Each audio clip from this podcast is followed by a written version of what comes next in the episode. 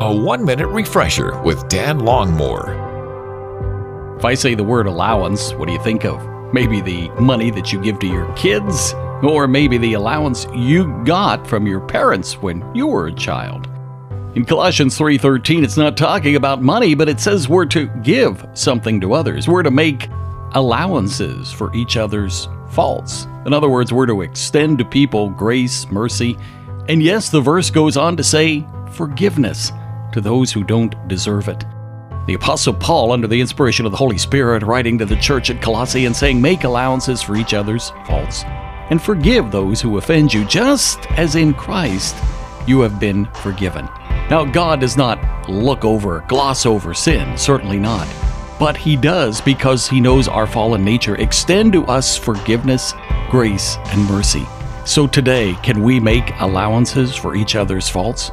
In a culture that says get even now, Bring out your rage and anger. Show everybody about your rights. God is calling us as followers of Christ to make allowances for each other's faults and to give to those who offend us grace, mercy, and forgiveness. Refresh and renew with Dan Longmore, afternoons from 2 to 5 on WRGN.